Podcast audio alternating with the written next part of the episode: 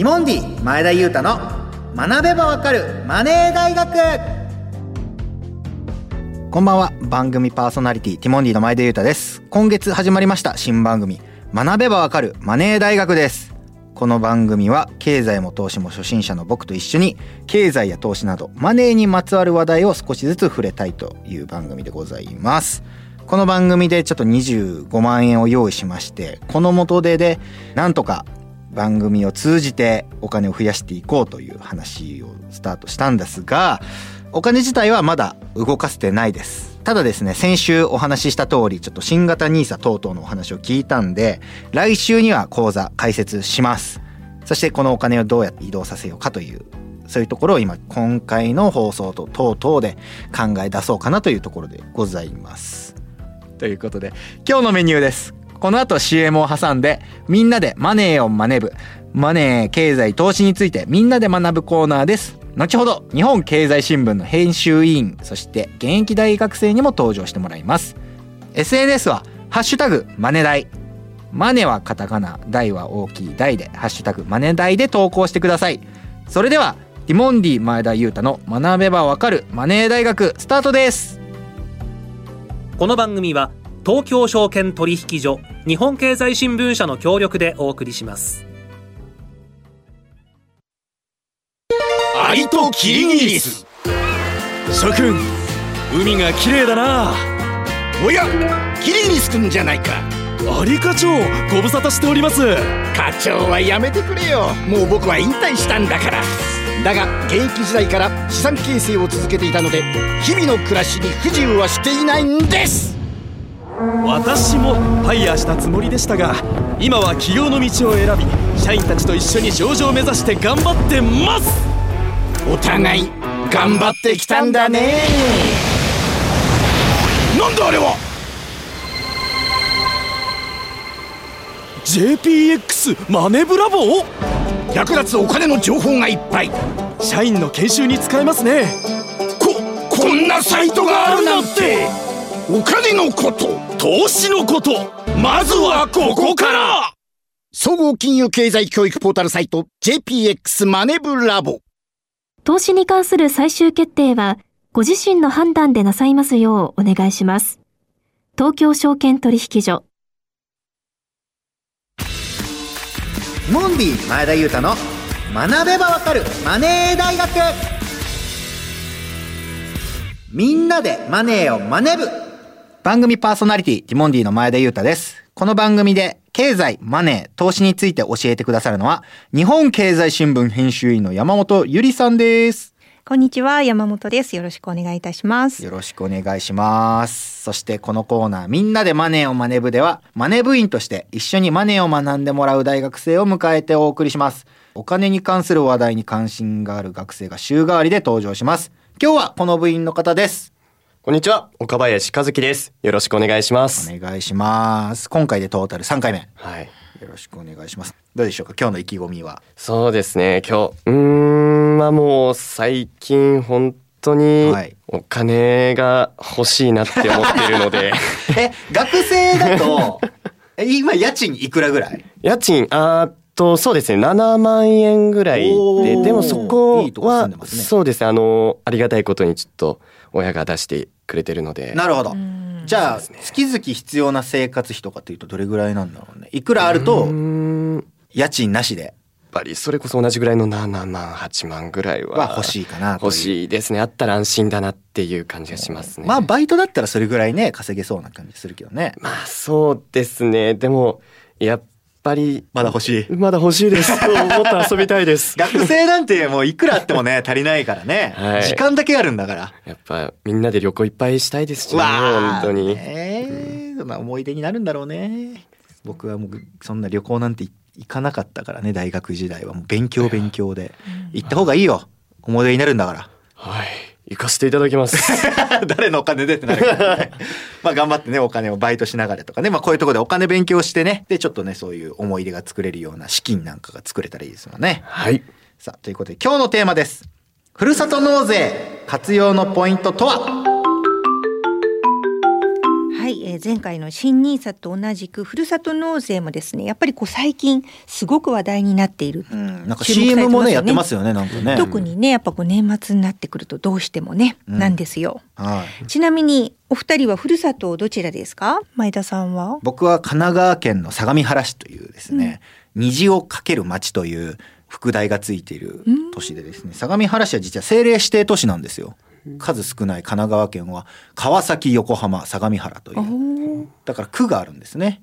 うーん。四国の方じゃなかったんでしたっけ？高校がですね、愛媛県でです。その印象がすごい強いですもんね。そうなんです。で、愛媛県の済美高校というところで、高校時代の3年間、しっかりみちみちと野球の練習をして、そして芸人になったもので、神奈川県相模原市からは何も声はかかってないのですが、愛媛県の松山市の観光大使に任命していただき、神奈川県からうんともすんともだと。お願いします。前田準備できてますからね。岡林くんはどちらなんでしたっけ？はい、えー、もう私は九州は大分県大分市出身でございます。大分ですそうですね。もう生まれも育ちも大分で、えー、いいとこですね高校まで。高校まではい、もう高校までバリバリ大分でしたね。ということでお二人のふるさと聞いてきたんですけれども今回はふるさと納税がどんな仕組みなのかなぜ人気があるのかについてまとめておきましょうまずお二人のイメージから聞いておきましょうかねふるさと納税と聞くとどんなイメージが浮かびますか？どうでしょうか、岡林くん。うんふるさとの、うん、そうですね。やっぱり一番がお金を払ったら美味しいものをもらえるっていうイメージが、それなんかやはり一番先に来ちゃいますね。なんかニュースで前、大阪かどっかで、うん。なんかアマゾンギフト券がそのままもらえるみたいな。お金払ってアマゾンギフト券がもらうっていうよくわからない制度だなみたいに思ったことはあるかな。本当に制度の趣旨がいかに理解されてないかということが分かりました。はい。そんなニュース見たりとかもね、しますけどね。ねすごいにいっぱいニュースはあるんだけれどもやっぱり実際やってみないといまいち分かんないですかね。いや、お二人はえっ、と前田さんはやってますか？僕はもうお世話になっております。おおただ細かいことは全て税理士さんにお任せしてるんで、さすが。よく分かってないですね。間違いがあるとね大変ですもんね芸人さん。分かんないものは専門家に任せようという。そうですね。でも実は知ってた方がうんよりなんか活用もうまくできるんじゃないかなっていう気はしてるんですが、ただまあ北海道からうん美味しいものを取り寄せさせていただいたりとか、いいですね。何何ですか？ホタテ？ホタテ、うん。大玉ホタテ、家でよくねそのそのままお刺身にしても良いしみたいなのもありますし、牡蠣とかもあるしね生牡蠣。であとは自分はそれこそ生まれが神奈川県相模原市ですから、なんか卵とか、えー。せっかくなら自分のうん。地元そのうですね。選ぼうとか、うん。愛媛県のそれこそみかんのジュースとかうん頼んだりとかしてますね。ん。まあ、どうせ選ぶならみたいな感覚で選んでるものもありますが、そうなんですよね。その必ずしもふるさとじゃないとダメだっていうわけじゃないんだけど、でも大事にしたいですよね。うん。自分の中のふるさとっていうのは。そうなんです。あと住民票とかを東京都に移してるから、うん、東京都に支払ってるのかなっていう。そね、う。うん、だから神奈川県の相模原市にうん。僕はうん、ふるさと納税として税金を納めてるはずなのに、相模原市の市長さんは何も僕に声をかけていないという現状でございます。そこ。恩着せがましく言ってるわけじゃないんですよね。僕もいるんだよっていうのを分かってもらいたいですね。ぜひ聞いといてほしいですね。ねえお待ちしてます。卵いっぱい買ってますよ。買ってんじゃないの？買ってんじゃないんだから。はい。岡林くんは？そうですね。まあ自分自身はまあまだやったことないんですけど、父親がそれこそこの前ふるさと納税をしたっていうのを聞きましたね。う。うんん。うん。何食べたかとか覚えてる？ふるさとのした場所がその白川郷で、父と二人で。まあ何年前ですかね結構前高校1年生ぐらいの時に旅行をした時にあいいとこだったねって話してたんで、まあ、多え分その思い出に浸りつつ、うん。あのふるさと納税をしたんじゃないかなって自分子供は想像してますー、ね。なるほどね。だから思い出があるからその場所のふるさと納税しようかなってなるんだうね。ん多分そうですね。素敵ですね。いいですね。いろんな使い方ありますよね。うんはい。じゃあここで現役の大学生にふるさと納税ってしたことありますか？知ってますか？ということを番組で質問してみました。それでは聞いてみましょう。どうぞ。大学3年生です。家族がしています。海鮮系のものが毎年届くので、みんなで美味しくいただいています。大学1年生です。ふるさと納税はお金が余分にある人などが行っているイメージが先行してしまい、今まで行ったことがありません。大学2年生です。家族がしています。お米や野菜が届きました。大学4年です。ふるさと納税について、家族がしていていつもお世話になっています。美味しい牛肉やカニが届きました。ふるさと納税で私が最近気になっているのは文京区の返礼品です。東京大学の公開講座が受けられるというものです。とっても興味があります。なるほど面白いものがね情報として。えー、知らなかった。みんなで「へーって言っちゃってましたよね。公開講座。へー東大公開講座。いいですへねー。面白いですね、これもだから僕らも知らない情報がちょろちょろとたまに聞そうなんけるのがですよね。だから基本的にあの学生さんなので自分で稼いで税金を納めてるわけではないので、本当はその皆さんご自身としてはできないのでご家族の情報をいっぱい教えていただいてありがとうございます。はい。ね岡林くんもこれからの予備知識ということでねはい。就職したらというので知っておきましょう。はい。あのいろいろポータルサイトとかありますよね。えっ、と佐藤フルとかフルナビとかふるさとチョイスああいうやつですね。なるほど。このふるさと納税ってことはやっぱ納税なんですよねあくまでも。まあここはねちょっと微妙なねちょっとヌエみたいな制度ではあるんだけれどもヌエヌエヌエって知ってる？もうだからもう いや古い？想像上の。私からしてもその古い生き物なんだけどなるほど。まあ、要はふるさと納税と言いつつその納税ではまたないわけなんですよ。これをちょっとね納税じゃないんですねまあまあそうなんです。でもしかし原資というかそのお金お金は自分が納税してる人しかそれができないわけなので学生さんにはちょっと自分がやるという仕組みではないんですよね。ちょっとねこれ本当まあ難しい制度もう知れば知るほど難しい制度であんまり考えないで楽しいいっぱいもらえる制度だって思っといた方がまだ理解が早い ぐらいぐらい複雑な制度であります。えーそうなんだはいここで金融リテラシーをチェックしていきたいと思いますマネークイズはい、じゃあ、まず第1問。ふるさと納税を説明する文章として最も適切なものは次の3つのうちどれでしょう？はい1番、ふるさと納税とは納税だから税を納める行為である。2番、ふるさと納税とは正式には納税ではなく寄付である。3番、ふるさと納税とは正式には納税ではなく自分のふるさとへの仕送りである。はい、お答えください。なんか言葉のニュアンスがまた難しい よく考えますね。岡林くんはでも、うん、先ほど山本さんが、ふるさと納税納税じゃない言っちゃったね。言っちゃったのでゃった。ぬえ、言っちゃったね。そうなんですよ。えーそうですね。で、かつ、自分のふるさとへの仕送り、自分のふるさと以外のところにも出せるね。ので、2番ですかね。えー、すごい。ね、もう。もう考えが本当ね、演疫法だよね。ね人の話をちゃんと聞いてるという証拠ですね。前田さんどうですか？でもふるさと納税って言って納税じゃないは、理屈としてはおかしいというか、国の人たちが頭が良くないのではと思ってしまうからね、ふるさと納税だ。納税ではないけどなは。心配になっちゃう鋭い、本当。ねえ。本当そういうことよね。ねえ上の人がそんな日本で大丈夫なのかって心配になってしまうから 僕は納税って思いたい。そうだよね。ふるさと納税なんだもんね。ねえ。納税じゃん。入学おめでとう学校じゃないけどなとかって言われても、いやいや、入学って学校に入ると書くのにとかって思うじゃないですか。もうさすがですよね。これ言葉がおかしいんで、国の人が作った言葉だったら間違いはないという。納税でしょ。いいですね。そうなんですよ。そうなのに納税じゃない。これが不思議ですよね。正式には納税ではなく寄付なんですよね。ええふるさと寄付じゃないんですね。ねえなんでじゃあねふるさとじゃなくてもいいのにふるさと納税じゃないのに納税うんこれがね本当ヌエなんです。なんか、なんか住民税みたいな、なんか聞いたことあるわ。そうそうななんなんですかね？ポイントになるのは住民税なんですよ。はい我々がこう支払っている税金大きくはその個人の所得税と住民税っていうのがあってこれは税金として我々が払ってるわけですね払わないとその所得がある人は絶対払いますこれは国民の三大義務です納税っていうのは。要はねこう2,000円というまず自己負担の額があるんですよ。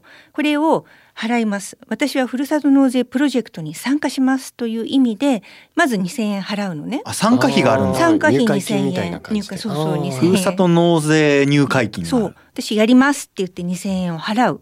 そうすると自分がもともと払っている住民税を本当は住んでるところに払うんだけど、はい。その部分の一部を住んでるところじゃなくて自分が選んだところに移してどうせ払わないといけない住民税の一部をこっちの地方に払ってくださいっていう手続きを2,000円でできるんですよ。はあ。だからその、例えば住民税払ううちの1万円をうんうん。北海道に移してください。っそうそうそうそう。ていうと2,000円払ってそれをしてもらえる。そう。だからもともと払う住民税がない人は移しといてって言ったってあんた払ってまへんやろみたいな感じなになるわけ。だから学生さんはとかあとまあ扶養の人専業主婦の方とかは、まあ、自分で払ってる住民税がない人はやるメリットはないんですね。なるほど。なんだけど別に寄付だからいや絶対したいんだっていうのでふるさと納税という寄付をすることはできます。でもその場合は移すものがないんだからまるまる自分の負担で寄付すればいいだけ。ただ寄付して、そうそうそうそう。ということは2,000円は払わなくていい払うんだけど払い損みたいな。払いざああ結局うはんだからそこでこう損とかかん得とか考えると寄付の精神に著しく反するんだけど。でも納税ですからでも。そんな言われたってね。そう、ね。で基本は納税なので自分が払ってる住民税の一部を自分が選んだふるさとじゃなくてもいい場所に寄付をするという行為なんですよね。なるほど。はい。だけどじゃあどんどんやってよと。全部自分が払う税金全部あっちの北海道にやっちゃってっていうと、今住んでるところまあ困るじゃないですか。そこでこうゴミ出しとか道路とかこういろいろ保育とかやってくれてるのは今の自治体なので全部やっちゃうわけにはいかなくて一定額までですよということでこれがまあよく上限額っていうのがあるんですよ。それは収入に応じて変わるんですかね？そう収入とあとは扶養の家族の家族の数によって違ってきますね。まあ、要は自分が払ってる税金が元になるのでもともとその扶養の人が多くて払う税金が少ない人はふるさと納税に回す原資の税金も少ないなるほど。わけなので、ということなんですよ。なるほど。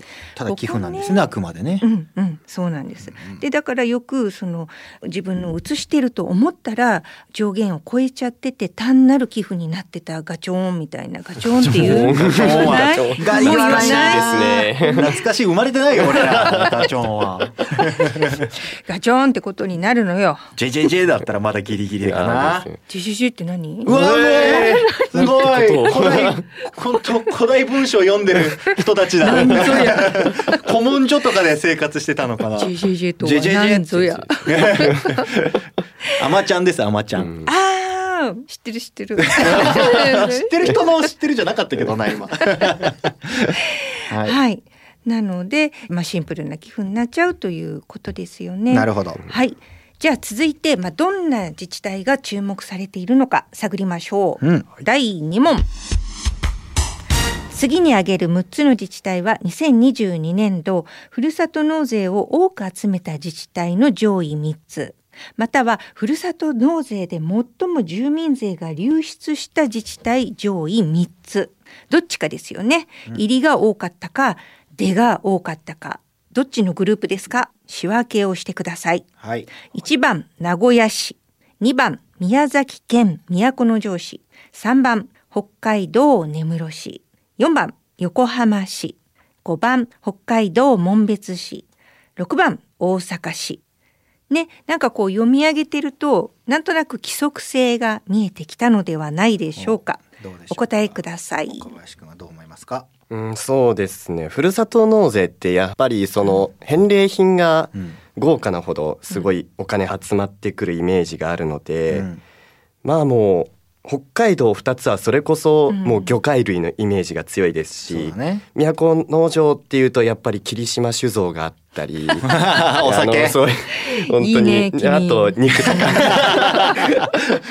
やっぱそうですね。地元から近いのもあるのでよく知ってるんですけど、うんうん。そういうのが結構特産いっぱいあるので、うんやっぱ235がうん。ふるさと納税いっぱい集まったんじゃないかなって思います。でそれ以外が流出したということですな、うん。じゃないかなと。僕は逆ですね、その考え方が逆で答えはもう一緒なんですが、うん。住民税を払ってる、うん。その一部をみんな移すと。うんうんうん。だから人が多ければ多いほど、うんうんたくさん住民税を本来もともと払って収益があった場所が他のところに移されてしまうのではないかと。だから横浜市なんていっぱい人住んでますけど、うん。そのいっぱい住んでる人の一部が他のところにどんどんみんながふるさと納税しちゃうと流出した額は比較的大きくなってしまう。うん住民が多いければ多いほど流出する額が多くなるのではないかという予想のもと名古屋横浜大阪のこっちは人が多いんで同じ割合をふるさと納税したとしても人口が多い分流出額が多くなってしまうんではないかと。すごい。やっぱ賢いですね。我々はね賢いんですよ。私の生徒たち。賢いわ。先生と生徒の関係両方ともねだから正しい考え方ですよね。流入の方は岡林くんが言ったようにこうね特産品のあるこうパッと頭にあれと思い浮かぶような特産品のあるところが流入が多くてだから北海道の2つですよね、根室と紋別。そして何と言っても霧島酒造 ありますからね。お酒好きな二人だからお肉ですよお肉。やっぱり。ね。うん、都城というと一番有名なのは地鶏もありますしね。あ地鶏、地鶏もあるし牛牛も美味しいし宮崎牛。そうなんですよ。今日いい肉の日じゃないですか。あそうだね。食べましたかね。はい。美味しいお肉皆さん。ということもこれありだから本当に両方ともね別々のルートから考えてきて正しい正解に結びついてますよね。はい流出の方はもう本当に大都市が多いのでちなみにだから東京の場合はこの23区の特別区ごとに集計してるけれども、まあ、世田谷区とかね、えーすごい出てっちゃうんですよ。人がいっぱい住んでるところいであれば。っぱい住んでるし、まあ、こう言っちゃなんだけどやっぱり高額納税者とか港区とかいっぱい住んでいるので、出てく額というのも東京がダントツで大きいことになります。なるほど。はい。それでは第3問。ふるさと納税は毎年一度申し込みの期限、区切りがあります。いつでしょうか ?1 番6月30日、2番9月30日、3番12月31日。お答えください。岡林くん。いよいよ全くわかんないんですけど うーんでも12月31はなさそうなんですね。うん忙しいもんねやっぱりそうですね。役所みんな閉まってるだろうしだったらうんでもなんか上半期下半期的な感じで 9月32番ですかね。はい。えっ、と、前田さんはどうですか？僕はですね、うんこちら使わせていただいてるんで、なんとなくわかります。そうだよね。12月31日。そうなんですよ。あそうなんですそうね。なんですよ。これだからもうこのスケジュール感っていうのは1月から12月までに自分の所得というものが、まあ自分が稼ぎがありますよね。それが1月から12月でカウントして、その中でその部分の一部をふるさと納税に回すということで、その原資がいくらになるかっていうのは若干まだわからないうちに納税の手続きは年内にやんないといけないんですね。難しいね。だからう、ん。2023年はこれぐらい稼ぐというのを想定して、そう2023年で払っておかなきゃいけないね。そうなの。だから前払いどっちかっていうと。ああもう12月のやつまだ決定してないけど、まあ大体これぐらいだろうっていうのを見積もってそう。出すんですね。だって多分ね前田さんなんてね12月のもう押し詰まれば押し詰まるほどお仕事ボンボン入ってきます非常に難しいです。この 読みが。読みが2023年がいくらって決定しないと、その中のその住民税そのふるさと納税できる額が決定しないから。でも2023年の間にこの額を使わなきゃいけないっていう予想して、うんそうそうそうそう。うん、めちゃくちゃ税理士さんが困ってます。まあ贅沢な悩みなんですよね。難しいですね。決定しないっていうね。うん、そうだからこの所得税と住民税についてはこう半年のタイムラグ1月から12月の稼ぎに対して税金がいくら決まるっていうのがこの半年のタイムラグがあることとあと注意点としてはその手続きを絶対取らないといけないということなんですよね。うん自分でこうお買い物だけした終わったみたいな気になっちゃダメでワンストップ特例というものか、まあ、もしくは本当にあの翌年の確定申告。この手続きをどっちか取ることこれが必要になります。なんか、うん。その役所からうん。返礼品をそうそう1万円もらったんで返礼品ありがとうございましたみたいな紙が来て、それをなんか最終的に出さなきゃいけないんですね、書類を。のそうですあね出さないといけないんですね。うん。そう。そうじゃないと分かんないじゃない？あまあそうです、あのネット上とかでやってくれるやつじゃないんあで。すね。ネット上であのだんだん今やデータで取ることもできるようになりました。今まではもう紙で必送ってきて。着みたいな感じだったんだけどもう最近はネットであのマイナンバーカードを使ったりしてですね。確定申告をすることはできます。なるほど。徐々に徐々にですね、そうなんですよね。ペーパーはいレスみたいになってきました。ということでやっぱりあれですね。やっぱさすがにいっぱい稼いでいっぱいやってらっしゃる やめてくださいよ。僕なんか本当芸人で稼げてない年数分でトントンってしたらもう普通普通ですからもう。いやいやいやいやさすがですわ。輝いてます。いやいやことないですよ。ありがとうございます。はい。ということでね、いろいろ、まあ、具体的な制度が分かったところで、岡林くん、今日の話はどうでしたか？あーそうですね。まあまだ自分がやれる制度じゃなかったんですが、うん。まあもういかんせんあと2、3年したらもう社会に出るので、そうだね。今のうちからそういうお得っていうのかわかんないんですけど、そういう制度があるっていうのを知れたのはまず大きな一歩だったなって思いました。いいコメントありがとう。ということで、今日の解説は日本経済新聞編集員の山本ゆりさんでした。ありがとうございましたあ。りがとうございました今日のマネ部員は早稲田大学の岡林和樹さんでした。ありがとうございました。ありがとうございました。以上、みんなでマネーをマネ部でした。次回もお楽しみに。ティモンディ前田裕太の学べばわかるマネー大学。さあということでティモンディ前田がお送りしてきました。こちらですねやっぱ反響があればあるほどですねスタッフ陣のモチベーションにもなると思うので皆さんぜひぜひハッシュタグマネ大で番組の感想等をつぶやいてください。来週からはですね多分解説講座が僕はできるようになってると思うので動き出せるかなというところでございます。なのでそこら辺も皆さん楽しみにしててください。今回岡林くん来てくれましたがまた大学生もいろいろ来てくれると思うので皆さんぜひ聞いてください。そして年末年始はですね僕ら多分仕事で忙しいと思うので、まあ、そこら辺もぜひチェックしてみてください。さて番組への質問や感想は番組サイトにあるメールフォームからどしどしお寄せください。そしてラジオ日経公式 SNS もフォローしてください。お待ちしております。番組の感想は「ハッシュタグマネダイ」で投稿してください。明日からポッドキャストでも番組を配信します。そして身近なお金の話など資産形成について分かりやすく解説するサイト JPX マネブラボこちらもチェックしてください。ティモンディ前田裕太の学べばわかるマネー大学お相手は前田裕太でした。来週も水曜夜6時にお会いしましょう。さようなら。この番組は東京証券取引所日本経済新聞社の協力でお送りしました。